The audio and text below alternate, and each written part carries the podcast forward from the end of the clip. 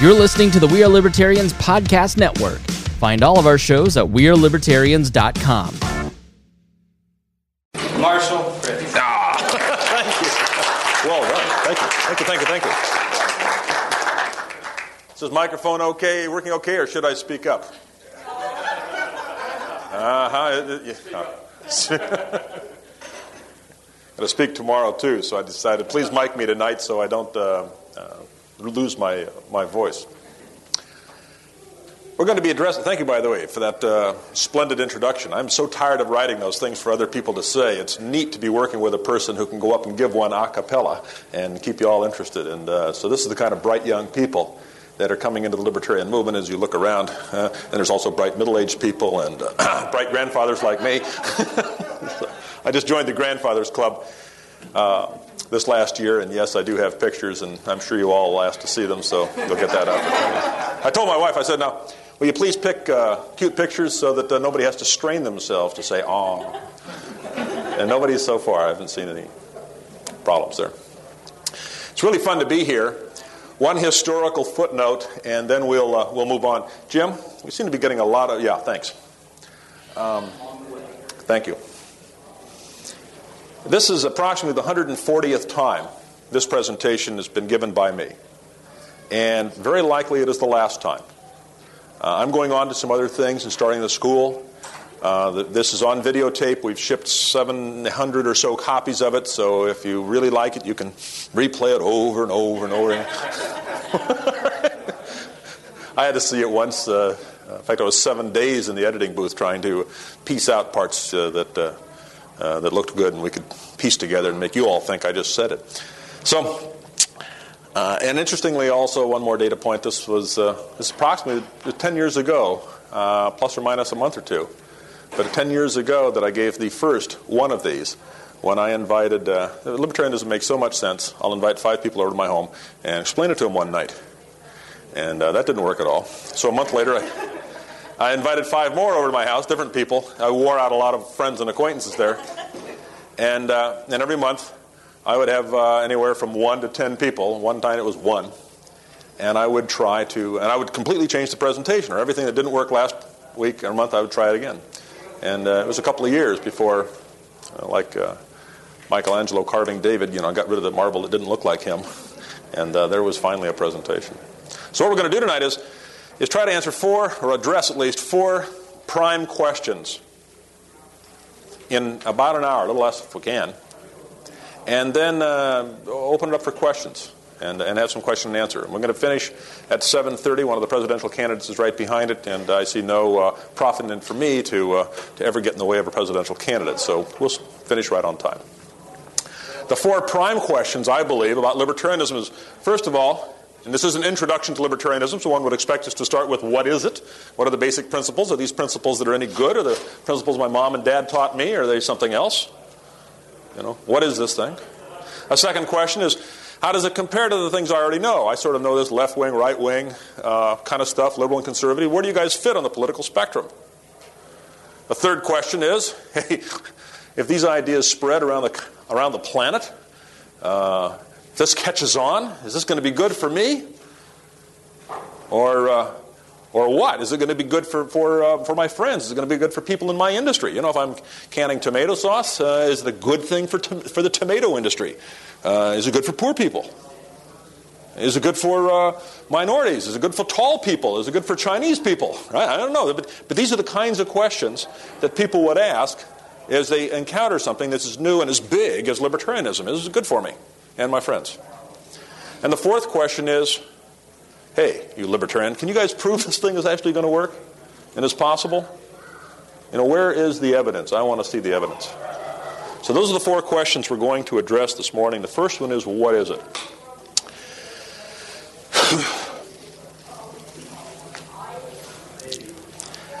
we can answer that question any of a dozen or more ways, in the sense of if we all had blindfolds on and we'd never seen an, uh, an elephant, and we were to go grope an elephant, uh, it would take us a while uh, to grope the entire elephant, uh, assuming he was sedated, and uh, uh, or with discussion with our friends to to resolve just what an elephant is. It's it's that big.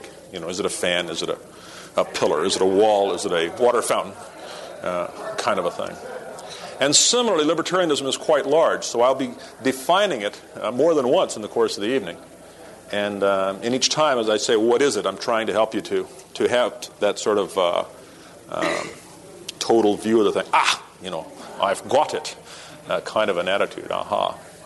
So, one way to define it is it's a combination of the liberty ideas of left and right. Uh, liberals, people on the left, tend to like freedom of expression, freedom of speech. people on the right like freedom of enterprise. And if you combine free speech and free enterprise, you've got something quite old. It's the American ideal, but in a sense also quite new. There's many people that, uh, that say, uh, don't label me, I'm uh, liberal on some issues and, and uh, conservative on others. And uh, maybe what they're saying is, is, you know, I haven't heard a label yet that, uh, that I like.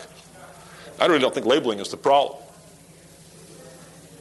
Handsome, intelligent, beautiful, um, 30 years old, uh, balding, right? They don't even have to be the uh, particularly uh, um, charming labels, but as long as they're accurate, we don't mind being understood. It's the way we are understood. So I don't think labeling is the problem at all. I think it's mislabeling that we resent. Anyway, that's just a tangent. To get into libertarianism and into its principles, I'd like to uh, um, uh, kind of uh, play with uh, some people in the audience here, particularly if people are here for their first time. And, uh, and uh, John, you look nervous as all get out. Can I pick on you? Okay, thank you. first question's the easiest, you know, so it's not to fear there. John, if someone were to come into your house, he's wearing a ski mask, he's carrying a shotgun, gets the drop on you, and he robs you of a bunch of your stuff. In your opinion, is, uh, is there something wrong with that? Yeah, yeah, sure. He says, yeah, that's an easy one. How many of us would agree with John? That's obvious. He's saying, yeah, okay, good. All but one. good group, good group. Okay, over here. Uh, you, uh, you, introduced yourself, but you didn't get a name badge just yet. Edgel. Edgel. Edgel. Two people come into your home. Uh, again, they're wearing the ski mask They get the drop on you and all that sort of stuff. They're, they're cleaning out some of your stuff. You've got this great big built in television set, and there's this argument that ensues uh, do they have enough time to get the TV set out of there? Okay? And you bring up that your brother in law, a, a, highway patrolman, is uh, due over any minute right, to, to watch the game. Uh, it might be best that there, there isn't time. And they sort of decide to vote on it. And it turns out the vote is two to one and they take the TV set. Edgel, does the process of taking your stuff become morally okay if you're allowed to vote on it? If they employ democratic principles and allow you to vote? No. How many of us think that uh, if you get to vote on it, it's okay if people take your stuff? Only if you have a big family. Only if you have a big family. oh, dear. Let's see here. Martha. Three of them come into uh, uh, your house. Uh, this time they're not even wearing, um, they're very brazen now. They're not wearing uh, ski masks. Uh, they're dressed in suits and all that sort of thing. You can see that they're carrying guns. Uh, and they prepared a, a, list of things that they want you to, to give them, including your Mercedes. but one of them comments, he says, You know, Martha, um, young, uh, delightful people like you uh, should be in uh, an exercise program. And while we are going to take your Mercedes, we're going to give you this nice Schwinn. And we encourage you to uh, ride to work and ride to play and whatever. And uh, so they, they leave and all. Is it okay if someone takes your Mercedes as long as you get something, some return on your investment? You got the Schwinn out of it. Is it okay now? not, a, good return. not a good return, but is it, does, the, does the morality of their taking your car change because they left you something behind? You got something good out of it. You got the Schwinn. Did the morality of the theft change because you got something? No. no. How many of us agree with Martha that the morality did not change? Okay, good. Uh, one sort of last question, picking out someone. Uh, Bill, there you are. Hi. Took off his name badge and everything, but uh, thinking he could trick me, but that's okay. I couldn't read it from this distance anyway. They didn't use the big pen.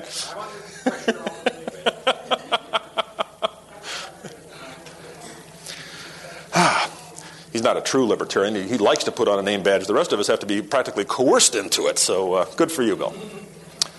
Uh, four of them come into your uh, shop Same thing with the Mercedes and the list and all this kind of stuff. But they do one more thing, uh, Bill. They, uh, they're going to not only give you a Schwinn, but they're going to give a Schwinn to a poor person down in Paraguay who needs a Schwinn in order for her to get to work and all and support her family.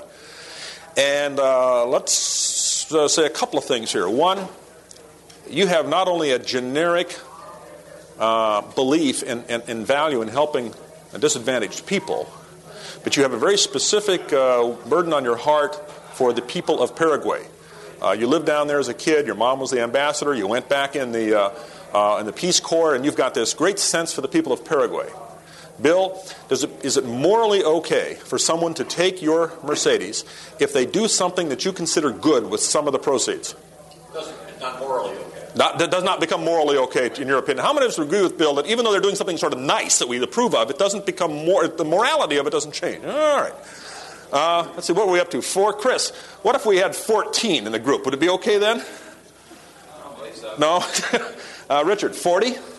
Philip, 400? Uh, Linda, 4,000? 4 million, Phyllis?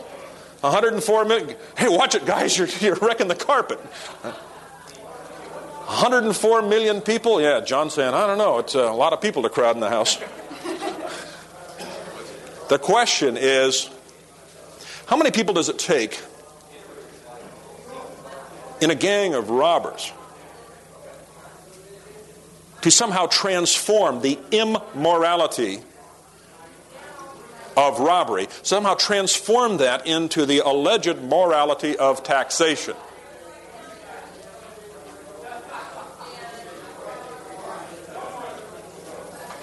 Fairly simple question, I'll repeat it. How many people does it take in a gang of robbers to transform the immorality of robbery into the alleged morality of taxation. Yeah, shaking his head. And that's the libertarian sort of answer. Is golly, there isn't sort of an answer. I mean, some guys get cute. Okay, uh, all of the world, you know, every, you know, kind of a thing. Every, every, every person, but uh, uh, which means maybe it wasn't coerced if you wanted to do it yourself. You know, if you just gave somebody your Mercedes, that's not coercion. Libertarians can't seem to find a difference between taxation and other subsets of theft. There's burglary, there's embezzlement, there's, um, oh, there's another one that starts with an E, uh, uh, extortion, um, robbery, uh, arson are all subsets, and even fraud and trespass, in a sense, are subsets of a general area called do not steal. And libertarian view of things, libertarians are folks that can't see a distinction. Even if the theft or the, the confiscation is performed by a large number of people who claim to be doing good and maybe doing some good thing. I mean, I'm not saying the poor person in Paraguay couldn't use the bicycle. Now, lest you think we're tax protesters, uh, let me. Uh, oh, there's occasional one now and again. So, uh, and then go to Club Fed and come back out and say, "Well, it wasn't such a good idea after all." they treated me okay, but it, you know, it was a year out of my life, kind of a thing. Lest you think we're tax protesters, when my son and I'm sure the same thing would happen to you if your son were to go to work in an all night uh, gas station and he asked the question, What do you do, Dad, if a robber comes in? What do you suggest I do? And guess what Dad suggests? You give him the money. give them the money. You give them respect. Right? You give them, you know, what they're asking for. When they've got the drop on you, they're dangerous. Now, is Dad saying that robbery is moral and good? Huh? Is dad anyway? No. He's just saying those folks are dangerous. Don't provoke them. Give them their money. And I think that's the basic libertarian stance towards taxation. Those folks are dangerous. Give them their money. So we're not anti-tax in the in the in the uh, uh, uh, sort of different ways that there are to resist. You know, we're not in the tax resistance movement. The vast majority of libertarians. Um, but they, they, they carry this opinion that, it's, that it is an outdated, immoral concept, and in the same sense that we today look back on slavery as a poor employment technique, an immoral employment methodology. And uh, yes, we still have cotton, isn't it nice, right? Libertarians predict that in, that in 50 or 500 or, or, or 5 or sometime, sometime in the future, that human beings will look back on the whole concept of taxation with the same attitude that today we look back on the concept of slavery. And they'll say, isn't it, isn't it barbaric? they would threaten people with, with guns to take their money, to help each other, or to do things that they needed. Isn't it barbaric? And we'll still have roads, and we'll still have police departments, and we'll still have rules and laws and these kinds of things that we need. Um, it's just that the funding will be, uh, will be not coercively done. And uh, there are people here in this room, I'll bet, who have um, government uh, provided garbage collection, and there's people in this room that have private garbage collection. And my garbage gets picked up on Wednesday by a private garbage company. And uh, if I want to, I can switch to Friday service, and there's a different, you know, uh, competitor. We want customers and their phone number right underneath it. It doesn't need to be a monopoly. And garbage, pri- garbage collection privatization is a fairly easy one. Some are tougher. But that doesn't mean they can't be done, not by a long shot. So when we get to the question, what is libertarianism? What is it? I think, hi, Dennis. it's good to see you. Um, what is libertarianism? I think libertarianism is the basic principles that your mom and dad, in all likelihood, taught you. They're the principles that my mom and dad taught me. And, uh, and that, they are, that morality does not come from what the group decides. How many of us tell our uh, teenage uh, children, well, you just find out what everybody else is doing and then you do that? oh no! That's not the way we decide morality. We say, ah, oh, you Considines, we're different, right? You don't have to do that, right? Everybody's doing. Uh, you know, there's some standard that's outside of just uh, all of us kind of guessing as to uh, to some majoritarian approach. On personal note, and then we'll move on.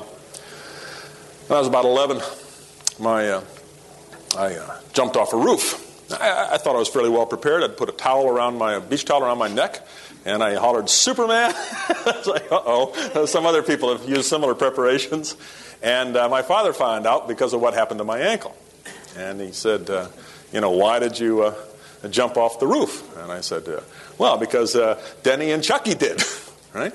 And my father said, monkey see, monkey do. How many of us have ever heard that expression? Nothing my father ever said to me hurt as much as him uh, somewhat accurately calling me a monkey. I didn't like that a bit. And uh, from then on, I always jumped off first. and let Denny and uh, Chucky explain to their dads why they did it. Yeah. So,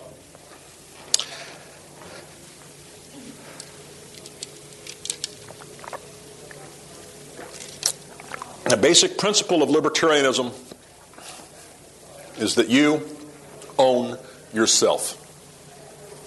It's an axiom, it's a, it's a fundamental sort of thing. The alternative becomes absurd. The axiom, you own yourself, has difficulty, but it doesn't become absurd. The opposite becomes absurd. I own you, you own me, we own him, I'll decide what you wear. You decide who he marries. He decides what I eat. See, you see what's happening? We go crazy.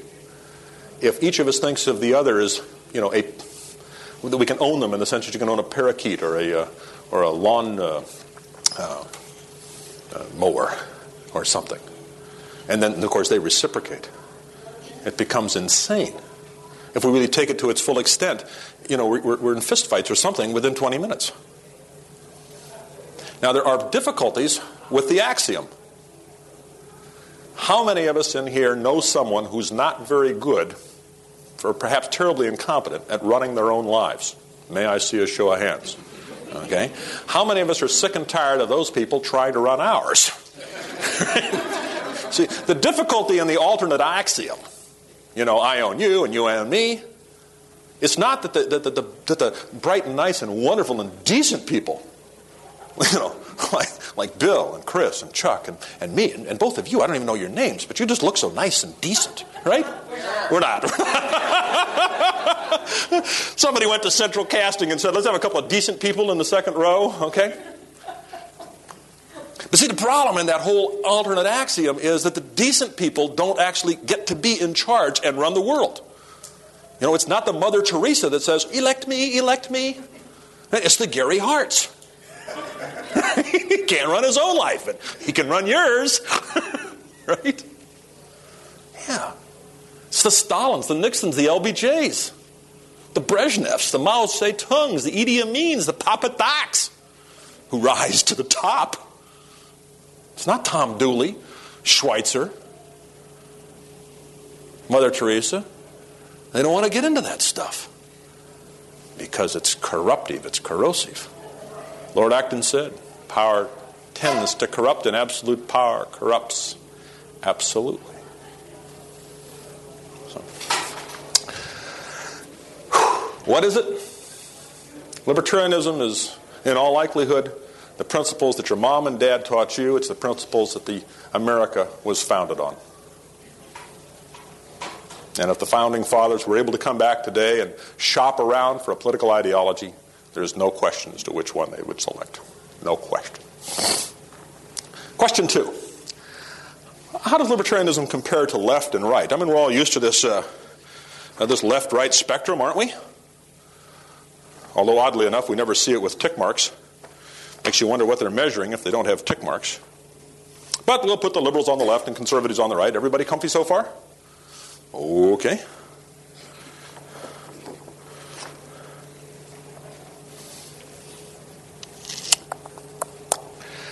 Uh, we've got to put people in various places. Some people put uh, Stalin on the left, they put Hitler on the right. Uh, Lisa, if Stalin is on the left and Hitler is on the right, who do you feel closer to? woo, woo, tilt.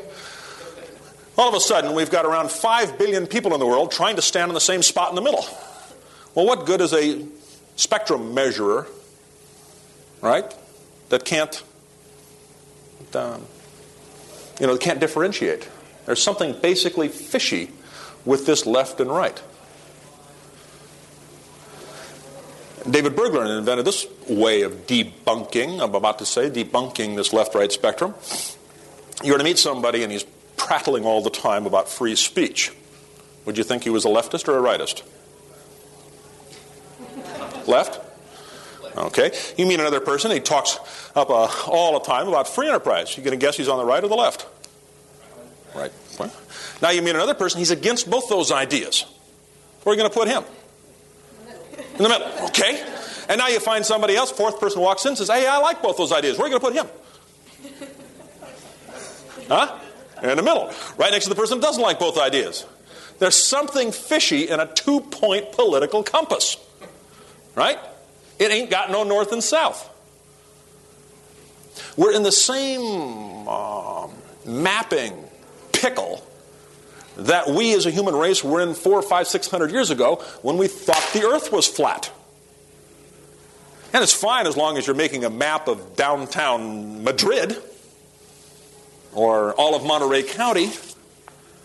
But when your concept of the planet starts to include Africa, India, China, North Pole, South Pole, how do you get the thing on a flat? If your model is flatness, how do you get the thing on the map.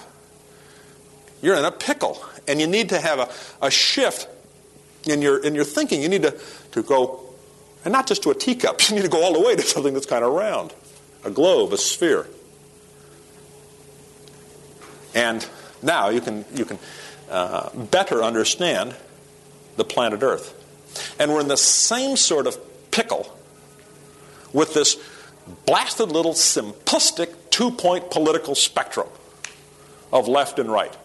A metaphor hung over for 200 years. Actually, this year, I would guess, or last year, was the 200th anniversary of the use of this metaphor. How many of us know where the metaphor even comes from? Show of hands.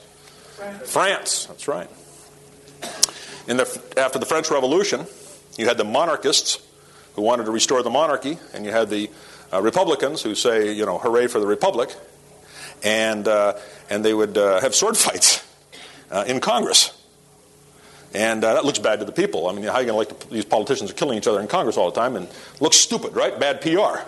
So somebody thought, hey, I got an idea. Let's put all the monarchists, say, over here on the right, and we'll put the, uh, the uh, Republicans over here on the left, and we'll have a police march up and down the middle, gendarmes, and, uh, and then we won't be killing each other so much in Congress.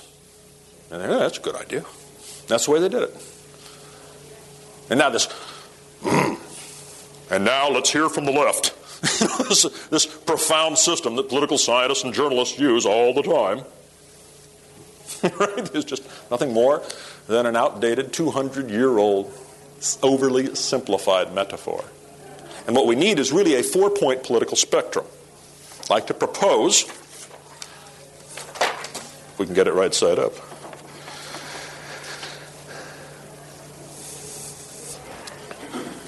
Chart that actually has two measurements on it. It measures on its right scale economic self government from zero to 100. I will admit to those precisionists that yes, even the numbers here are metaphors. But we have some societies where we have a very low degree of economic self government. You know, if Tom Hayden got in charge, he knows, he knows so much about economics that he can run your life. He just, he's just real good at that, right? Okay, and he's got lots of pals that'll join him and run your life in the economic field. So he would like a low amount of economic self government. Hmm. Um, Milton Friedman, uh, uh, Jim Buchanan, uh, George Stigler, Friedrich Hayek are all four economists that have won the Nobel Prize, and they're all very bright chaps. But none of them thinks he knows enough to run your life economically. And if they were sort of in charge, and the power hadn't had too long to corrupt them yet, because they'd go just like anybody else. But in the beginning, they would very much prefer a high degree of economic self government. They'd be out here somewhere in the uh, 80 or 90 or 100 percent. Likewise, and this clever uh, division, by the way, of human nature was devised by David Nolan a political science uh, uh, major, a graduate of uh, MIT about 20 years ago. And on the left, what we have is um, human actions that are not measured in monetary terms. On the right, we're measuring economics. On the left, we're measuring personal matters. It would be ludicrous to say, uh, Could you give me a $100 poem, please? All right? Uh, would you give me about $50 of Hail Marys? Right? I need about a $2,000 friendship.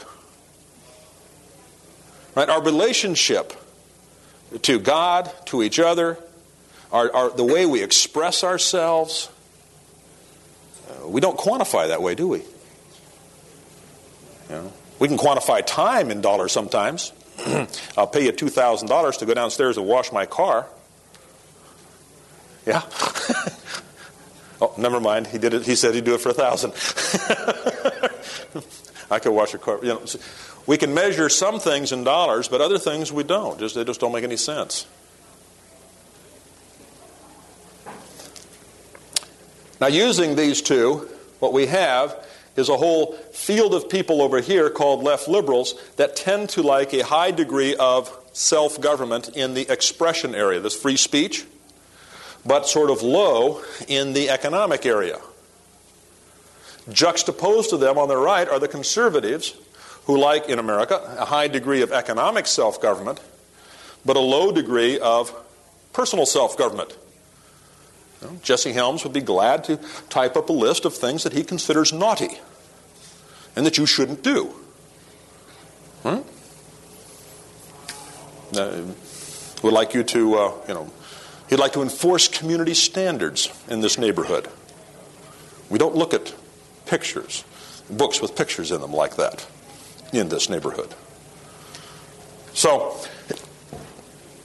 Conservatives like economic self government, but not personal self government.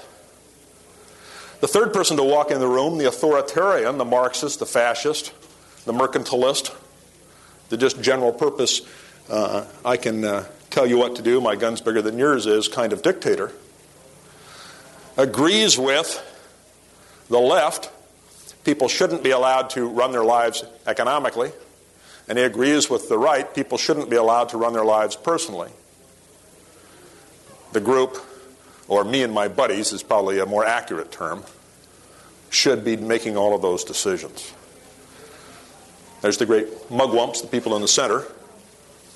But interestingly, the, con- the, the flip side, the people who agree with the left in terms of free speech and agree with the right in terms of free enterprise, are up here. And that's where a Milton Friedman, for instance, is, or a Buchanan, or a Stigler, or a Hayek is they believe both in free enterprise and in free speech, freedom of personal affairs. When Buchanan was awarded the Nobel Prize, he was asked, uh, you know, how does it feel as a conservative to uh, receive the Nobel Prize? He said, conservative? I'm not a conservative, I'm a libertarian. Yeah. Oh, well, then we'll write about something else, I guess.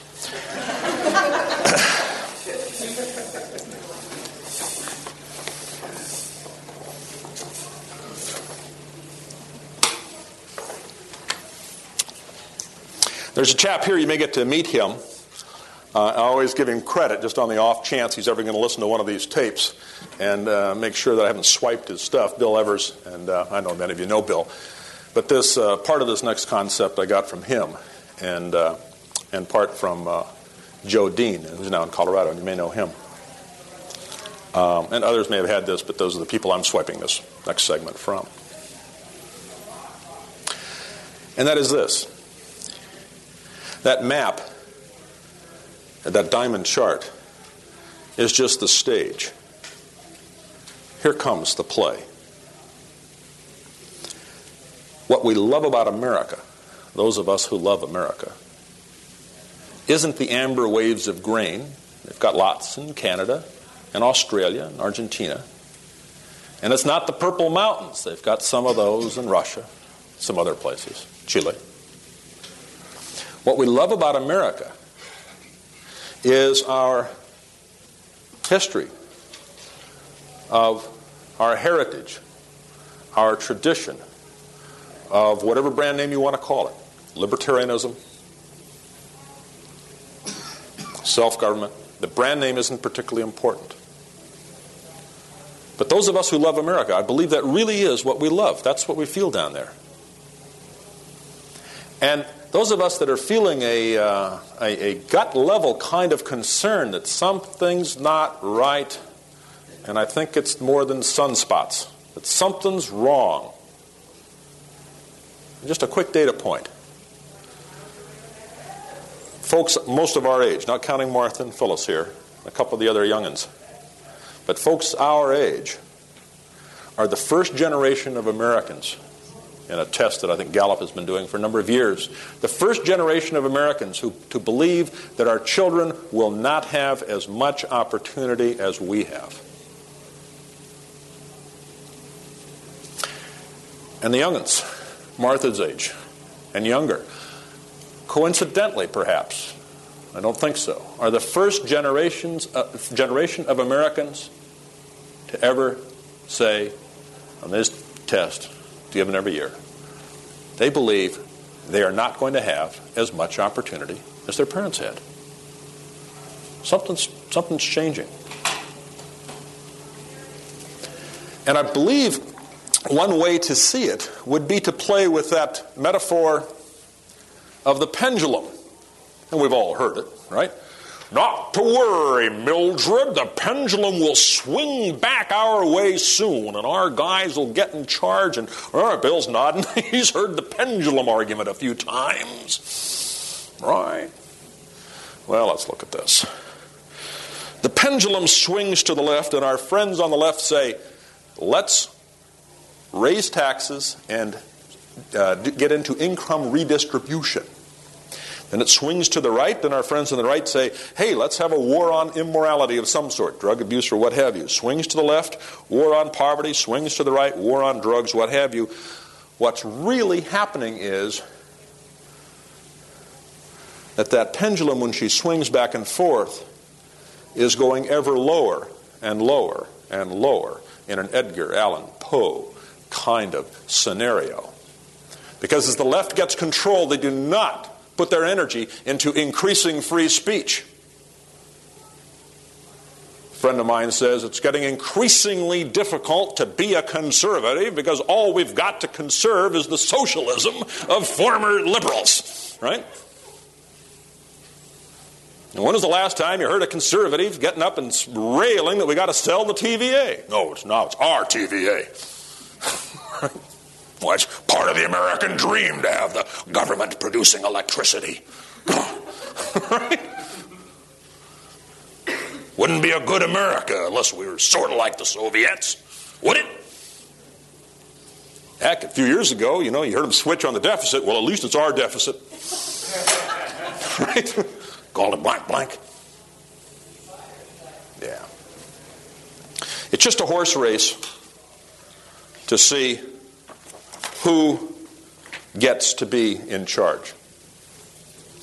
There's two teams, the left and right. And my side will get it for a few years, and your side can have it for a few years. And that's just it's just a tag team match. the Hulk Hogan's of political world. How does it compare to left and right?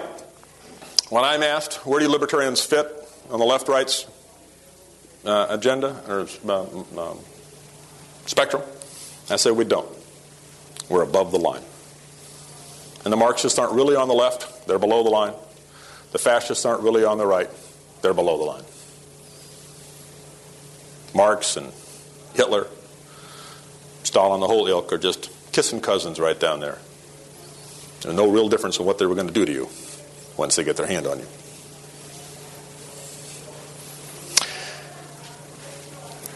Who would be better off? Question three Who would be better off? Would I be better off? Would people like me? Would my friends be better off? What would happen there? Well, let's look at the nature of man for a few seconds. And I believe that the nature of man and woman, nature of humankind, is that we want to govern ourselves. It's real important to us. Mom, let me do it myself. It's just, and we're so happy as parents and grandparents when we see children doing things themselves.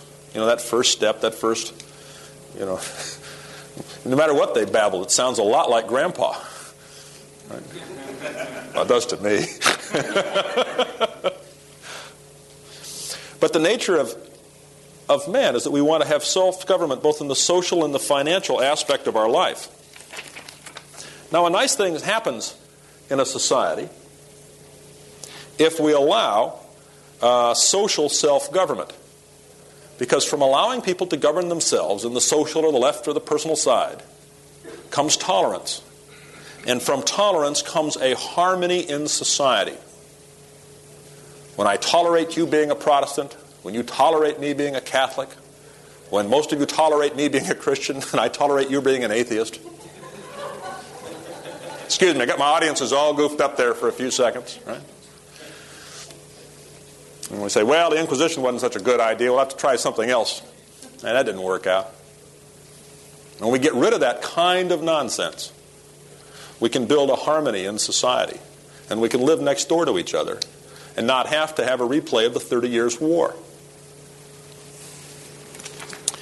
Similarly, if we allow people financial self government, if we allow them to own their farms, for instance, what we see is that they become personally responsible for their productivity, and then we see an abundance.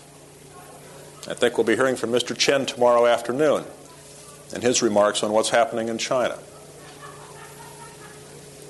But when people have personal responsibility, they tend to be productive. Just a quick story on an early um, communal living attempt. When a, peop- when a group of people in Europe wanted to come to America, they needed a boat. This was quite some time ago. There were some social dreamers in England that said, We'll pay for the boat, but you have to agree to a compact where there is a common storehouse. And everything you produce goes into the common storehouse. And then each draws according to their needs. But we social dreamers have this plan, and these wealthy folks bought the boat. These folks schlepped all across the sea, came to America, and the first year, half of them died. The second year, half again died. The third year, the, the leader, Governor Bradford, said, uh, Enough of this um, social compact idea. Everybody's going to have his own corn crib, his own barn, and what you grow this year goes into your barn, and you get to eat it next winter. Because if we keep dying half halvesies like this, uh, you know, this isn't good. And that uh, fall, they celebrated a bountiful year. Because the prior two years, you see, well, I, I, I, feel it on my heart that I should pray today, and I don't really want to go into the fields and work. Or my child needs me, I'm not going to go into the fields and work. So there just wasn't much work done. But when it was personal responsibility, then all of a sudden, there was a bounty, and they celebrated that fall. Does anybody know what that was called? Thanksgiving. Thanksgiving, that's right. We've just been talking about the Pilgrims and the Mayflower Compact. An early attempt at communal living that they figured out in two years. It's taken the Ruskies 73 years. You figure out this communal uh, stuff doesn't work out all that well. Uh, if it's a family or something as intensive uh, as the Franciscans, you can accomplish it, but that's in very small groups that voluntarily want to stay with each other. It's not uh, compulsory. What happens if you have both left and right? What you have is enough to eat and nobody shooting at you trying to take it away. And if you can feed your family and nobody shooting at you, that's sort of a basic uh, um, Maslow first level kind of slice of security from which you can start to build some other things in terms of maximizing human well being. But you've got to have them both. You can't go halvesies on this thing. If you try to build a society in which you respect the economic, the, uh, economic self government, but not the social self government, and not that South Africa is very good over here on the economics, it's not. But it's a, tr- a horrid mess with apartheid and everything on the, on the, on the uh, uh, social side. And you have a society that's, that's, that's got some, uh, let's say, some major cracks in it, put it mildly. If you do it the other way, build a Sweden,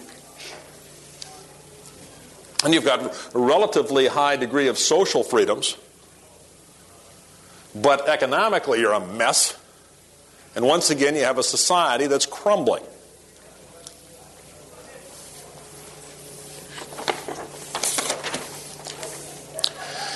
If you so much ignore the nature of government that you allow self government on neither right or left, if you build a Soviet Union, you quickly have a rubble. And I used to give this presentation long before the Eastern Europe kind of a thing.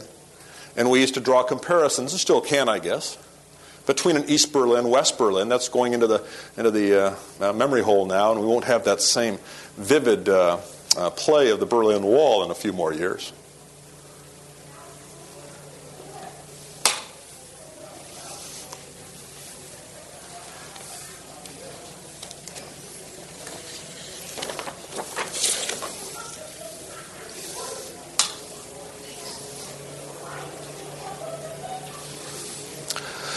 Who would be better off? You would be better off. Your income will go up by 50% or more in a libertarian environment, and so will everyone else's on the planet. Even as, as libertarianism spreads to their area. I'll show that in a few seconds. And that's before you start the 4% compounding annually of the increase in production, productivity that happens above even the uh, increase in um, uh, people, population. And what you have is the capacity in a society like Ethiopia or Haiti or India, Pakistan, where I used to live, Bangladesh. You have the ability to quadruple the standard of living in 35 years. That's how productive people can be if you remove the shackles. They can grow the food, they can feed themselves if you remove the shackles.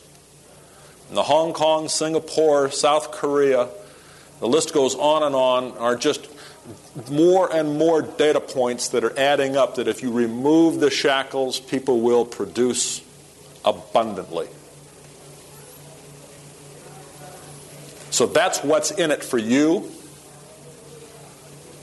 And by the way, not only will the poor people be able to quadruple their standard of living in 35 years, that's a lifetime, but middle class and wealthy people will go up by a near uh, almost the same amount. Perhaps they may go up by three, two to three times in 35 years. So that's the kind of potential. I'd like to show you just a little bit of arithmetic here. Those of you who rate, rate, uh, hate arithmetic can take a short snooze.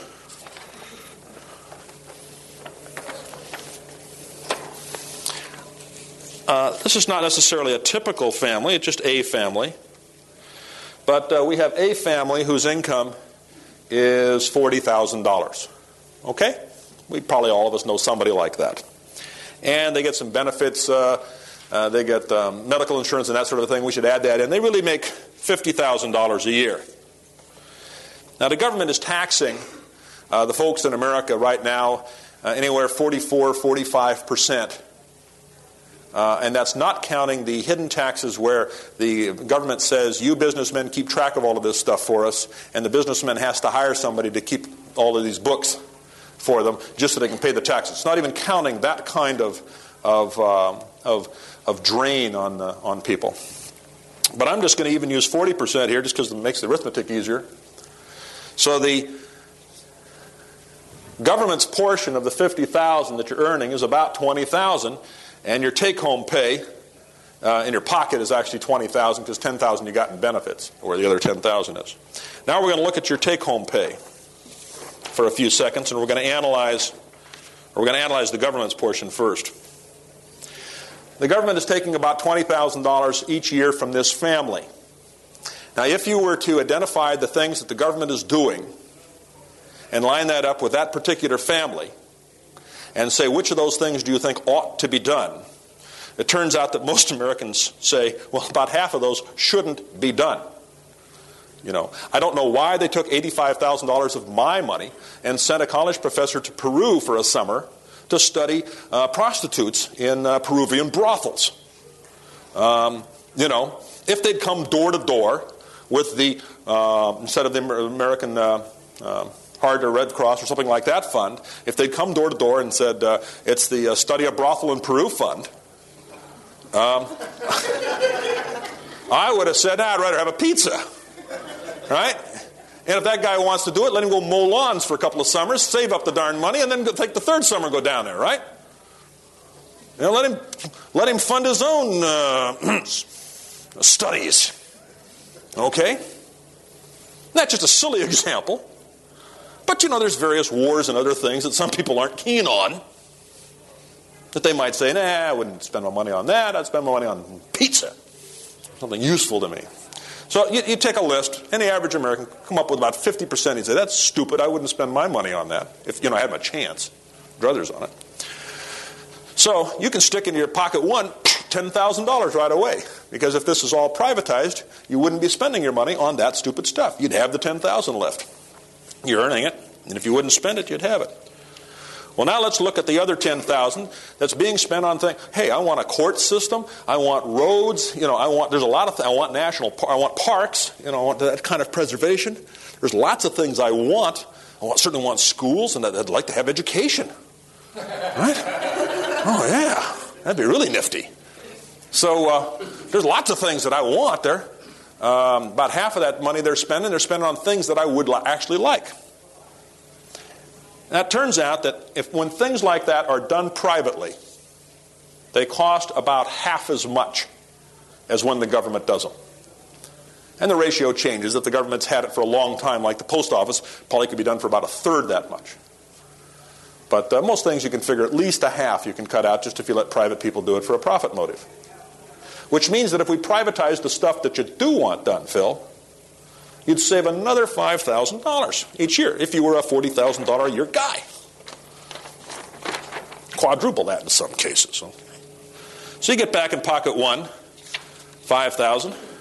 Pocket, uh, pocket two, $5,000. You can add that up. Turns out to $15,000 a year for this family. That comes to a $1,200 a month increase. That works out to around $300 a week. Now, what would you do, Martha, with an extra $300 a week? Well, I'd bury it. I, I sure wouldn't want to spend it. Right? How many of us, if we had another $300 a week, would put it into either vacation, studies, healthcare, investments, vacation homes, hobbies, generosities, home improvement, or something else? Show a hand. But we wouldn't burn it. We wouldn't destroy it. All right, got a typical American group that could handle another 300 bucks a week. The reason I make that funny point is one of the things they love to talk about is how they're helping the economy. We're helping the economy. Look, we're higher. Look at the number of jobs we're creating, right? As if, oh yeah, that's good. Because if the people had all that money themselves, they certainly wouldn't spend it. you know, wouldn't create any jobs over there. Boy, I'm sure glad the government's creating jobs. Whew, how many you creating there? Well, almost as many as were taken away. Turns out.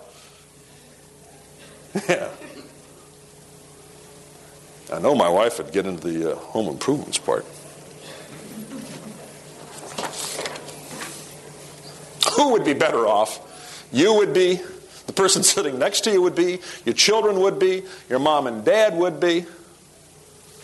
Poor folks would be, rich folks would be better off. If you got so darn much envy corroding your soul that you can't stand for rich folks to be better off. Don't laugh, there are people that way.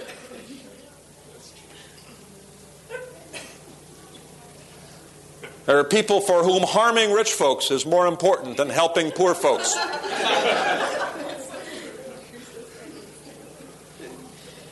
Wisconsin has a law on the books, it's spreading, other states are getting it, that no county or, or, or, school district in Wisconsin can tax itself higher than 20% higher than any uh, than the average because that means you would be spending more on schools than the average and we wouldn't want that. Right? If, if a little not that I want tax supported schools, but here you've got envy know, on the books if your little school district wants to tax itself and spend $10,000 on schools, and the average in Wisconsin is 6,000, you can't do it even if it's a 100% unanimous vote in your town. Oh, that would be naughty because you'd be spending more on your kids and than, uh, than the other kids, and that wouldn't be fair. It's true in California right now. Uh, well, it's true from a different standpoint because of the way the funding is done in California. They did it. I never thought of that before. You're right. You're right. You're right. They're rascals. They snookered me. We're all snookered, ladies and gentlemen. Thank you for de-snookering me on that issue. You're right. Everybody see it? In California, the funding for, for schools used to be by the local taxes and the local school board. So if, if the folks in Phil's town wanted to have a higher uh, property tax, they could have that and have better schools. And the folks in your town were real cheapskates and uh, wanted to have poor schools and hurt the kids, and they could go ahead and do that. And uh, just Phil's uh, homes would get worth more because uh, nice people would move to his town where they really were nice to kids and uh, had good schools, right? Uh, he's in Los Angeles. Um, so, uh, so, to make sure that it was even everywhere almost, in California, they changed the taxing so all the money flows to Sacramento and then gets spread back out uh, more evenly. And they have a better, they, they, did a better job of it than the folks even in Wisconsin have. And the uh, envy aspects of it had escaped me from, uh, from that particular thing. It's equally bad. It's equal. oh dear. We'd all be better off. Now, how can we prove it works? Two ways we can prove it works. We can prove it works with the evidence of the little picture and the evidence of the big picture. I'm going to get through this real quickly. The evidence of the little picture. We're going to play a game here for a few seconds, mental game. We're going to write the names of everything that you like, that you use, on three by five cards. So, uh, eyeglasses, uh, blouse, um, belt, uh, necktie, um, haircut, um, what do you call them? Sweatpants, uh, chairs, um, Jack Daniels. Uh, pardon? Pizza. Pizza. Okay. Uh, roads, schools, police protection, all this sort of thing. And we're writing all this stuff down on, on little three by five cards. It takes us all Saturday. And then we put them in, as we write them down, we put them in two big stacks. One stack is stuff we get from the coercion sector. And I'm going to rename that the intimidation sector because coercion is not a dinner table word. You know. Oh, yeah, I got coerced today and wrote my uh, text. Uh, but intimidation is. And then the persuasion sector and the intimidation sector is made up of those people who sell you their goods and services through intimidation. You know, they kind of force you to uh, pay for it. And, uh, you know, taxes basically. And the persuasion sector is folks who, uh, who appeal to, uh, to you, um, um, um, your self interest, and appeal to you persuasively. Uh, your Ford or your Toyota salesman, basically, uh, doesn't come at you with a gun and say, buy my Toyota. The government may come at you with a gun and say, don't buy that Toyota because we want you to buy a Chrysler. With bad transmission. hey, look, that provides jobs for people to fix the transmissions. Huh? What are you? Some sort of, do you believe in joblessness? What's the matter with you? Golly, I've got a troublemaker here in the front row, right, ladies and gentlemen? Anyway, we separate the thing into these piles, okay? Called the intimidation sector and the persuasion sector. And then we play a game. Remember the kids' game called War? You just the simple simple card game. You pull them off and decide which one wins. Okay, and you anything. It's a very simple game, but uh, good for their counting and uh, sense of gamesmanship, learning risk or risk aversion. What we're going to compare is harmony versus strife. And we're going to compare abundance versus shortage. For instance, gasoline right now is coming primarily out of the persuasion sector. But there have been two times in memory of all of us when gasoline pricing was moved to the intimidation sector. Remember when we had the gas shortage and the government helped out by controlling the prices? Now, what happened to people's attitudes when they were in gas stations? Did we have harmony or strife? Yeah, strife. We had shootings in gas stations. Folks, you remember that? Or am I talking? All right. okay. We moved gasoline from persuasion to concern. Boom, and we moved from harmony to strife. By the way, did, what happened between abundance and shortage? All of a sudden, we moved from abundance to shortage. 90 days later, when we allowed the free market to control the prices, what happened? We went back from shortage to abundance. Okay, because at, at 79 a gallon, there wasn't enough. At 99 a gallon, there's plenty. Uh, you know, and now that. Because prices are working. Prices are very compact information nodules. Prices do work for us. They're crucial transmissions of people's wants and needs and availabilities and the supplies and where it ought to be. It's why the socialism fails, is it doesn't have those little information nodules called prices. No, I'm not going to pay that for a, a, pair of pantyhose. Oh, really? Three pair for a dollar? Okay, I can pay that. But see, that, that little pricing nodule is information to you. Now, we're going to play a game. I go over here, blindfolded. You could actually come up and blindfold me if you want to. And I pull off two at random. We've already shuffled them. And then I look at the two cards. Ha! Same ones as last week. What do you know? Human blood plasma and the post office. And we'll just talk for a couple of seconds about them. Human blood plasma or blood, whole blood in America is pretty much in the persuasion sector. There is nobody in jail for failure to pay his blood tax. You know, there is no give a pint or go to jail. It's all given voluntarily. Either by nice people. How many of us are nice people and have uh, given blood? May I see a show of hands for all the nice people? Okay, I know there's other nice people. You just had diseases that don't allow you to, right? And uh, some people uh, sell their blood, right? Yeah, college or whatever, poor, what have you. And uh, but they went in of their own persuasion. And how much blood do we have in America? Oh, about this much. How much do we need? Oh, about this much. Right? Then what happens? Well, there's a big problem somewhere. Uh, there's a, uh, a, flood or a, a, fire. There's a, you know, there's a, there's a catastrophe somehow, and the need for blood shoots up. What happens that week? What happens that week? The supply of blood shoots up. People respond. Completely voluntary. And then after a couple, three weeks, the need for the blood starts coming down. What happens then? The supply comes down. You never read about a blood glut.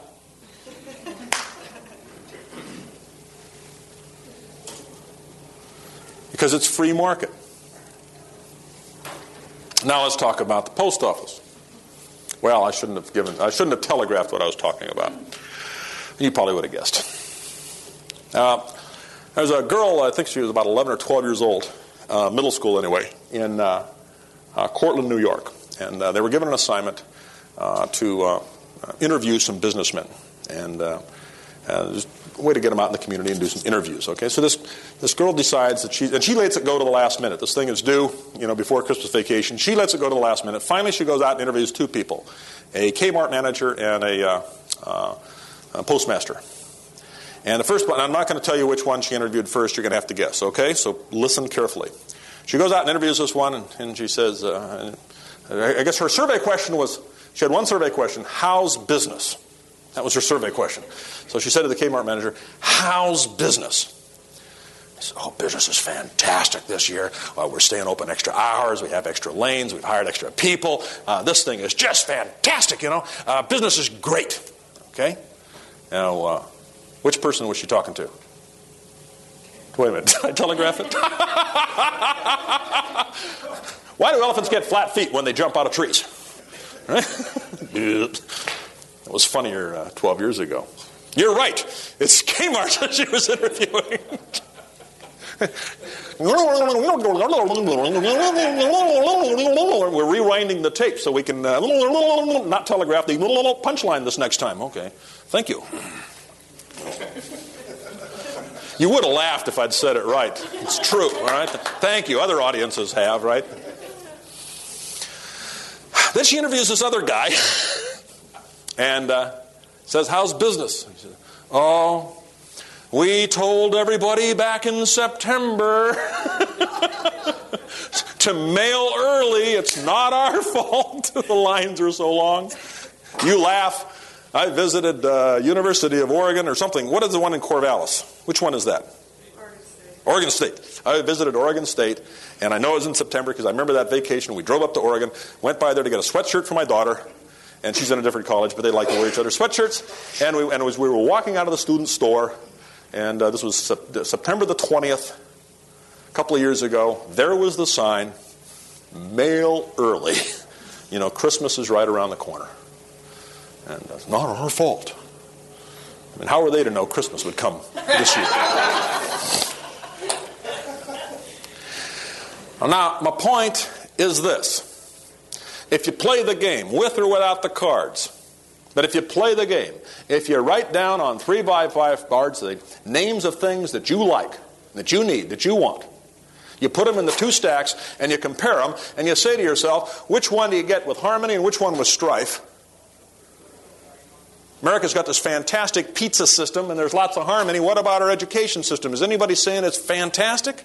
No. Strife shortage. And when you've done the first 10, you say, hmm, 10 to 0. I think I'll do a few more. 20 to 0. Hmm, pattern is beginning to develop. 50 to 0. I wonder if it holds. Who's winning on the harmony abundance question? And I contend that everything that you're getting in your life today, that you're getting with harmony and abundance, is being provided by the persuasion sector, which, by the way, is open to the public. That's why I don't call it the private sector. And the things that you're getting today, with strife and with shortage, well, we can't expand north of town, we can't get necessary government services.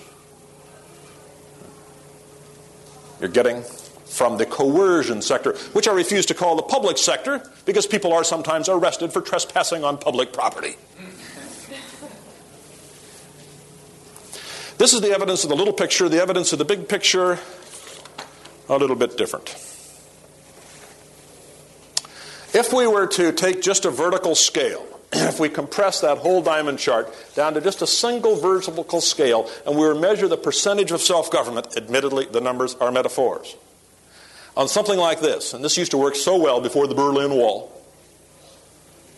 Because we could plot some com- countries and we could say, all right, here's East Germany at 33%, and here's West Germany at 55%. And then we could ask the question, which way does human migration flow? Upward. How many people are rushing out of Hong Kong today trying to get into mainland China? let me in, let me in. Boat people, boat people, we're ready to go to Vietnam. All right, come on, come on. Ah, February the 15th, 1991. 7.30 at night. The next speech is about to start. How many people are on a rubber raft right now paddling toward Cuba? I mean, it's time for metal floss, right? Where is the proof that self government works?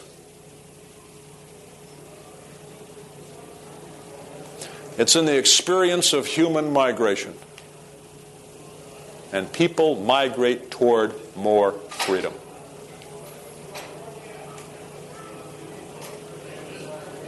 Ladies and gentlemen, thank you very much for your kind attention.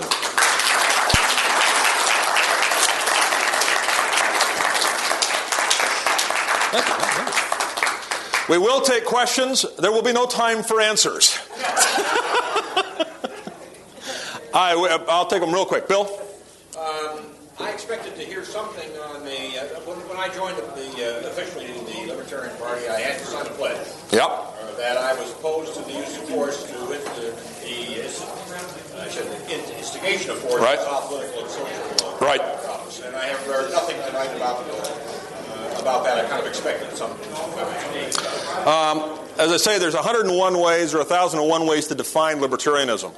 And I too have signed the pledge. How many of us have signed the pledge? May I see a show of hands? Okay.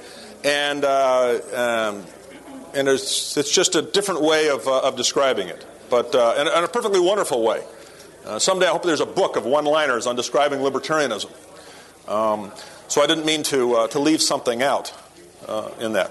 You had a quick question, Martha? No. You had a, it was a long one. All right. Yes, sir.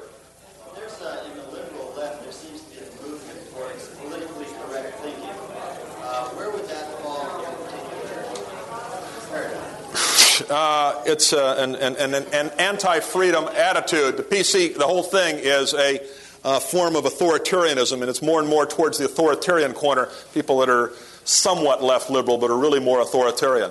They're only considered, I think, most of those people that insist on that, uh, they're only considered left liberal, and they're thinking in terms of this uh, two-dimensional scale. And if you were really to go out and test them very far, I think most of them would fall down and the, uh, they'd be high left authoritarian or low left, low le- uh, far left.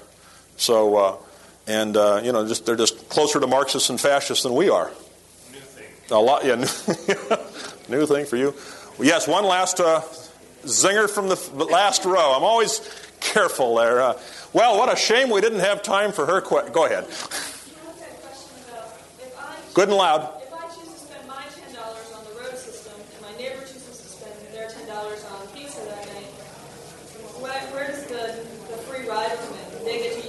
Yeah, the free rider question, there's two questions. The free rider question is are they using my, um, my, my dollar? Okay? And there's two ways to ask that question, and I do not wish to offend you, and I'm sure if we got to know each other better, we would, I would I would, I would find that what I'm about to say applies to other people who ask the question the way you did, and not to you. There's two ways to ask the question. One way to ask the question is Would there be enough roads? Would there be enough blood? Would there be enough whatever if it was voluntary? I think that's a wholesome question. And I'm glad to address that because it shows a concern for human needs. There's a different question, though. What if I were to give blood and others weren't, and then they were the free ride on my blood? What if I were to be so nice as to pay for the roads, and then the other people use my roads to go buy pizzas? Right? And that, ladies and gentlemen, is covetousness. A word that almost isn't used. I mean, if, the old fashioned sins are gone sloth, lust, right? covetousness, can't pronounce it anymore. Right? The new sins are poverty, um, injustice, uh, greed, these kinds of things. So I'm afraid that if you study your motives there, uh, you may find that the motive is covetousness, covetousness. You want that $10, and you don't want them using your road. And I don't, do not mean to offend. Thank you very much. Take it away, Patrick.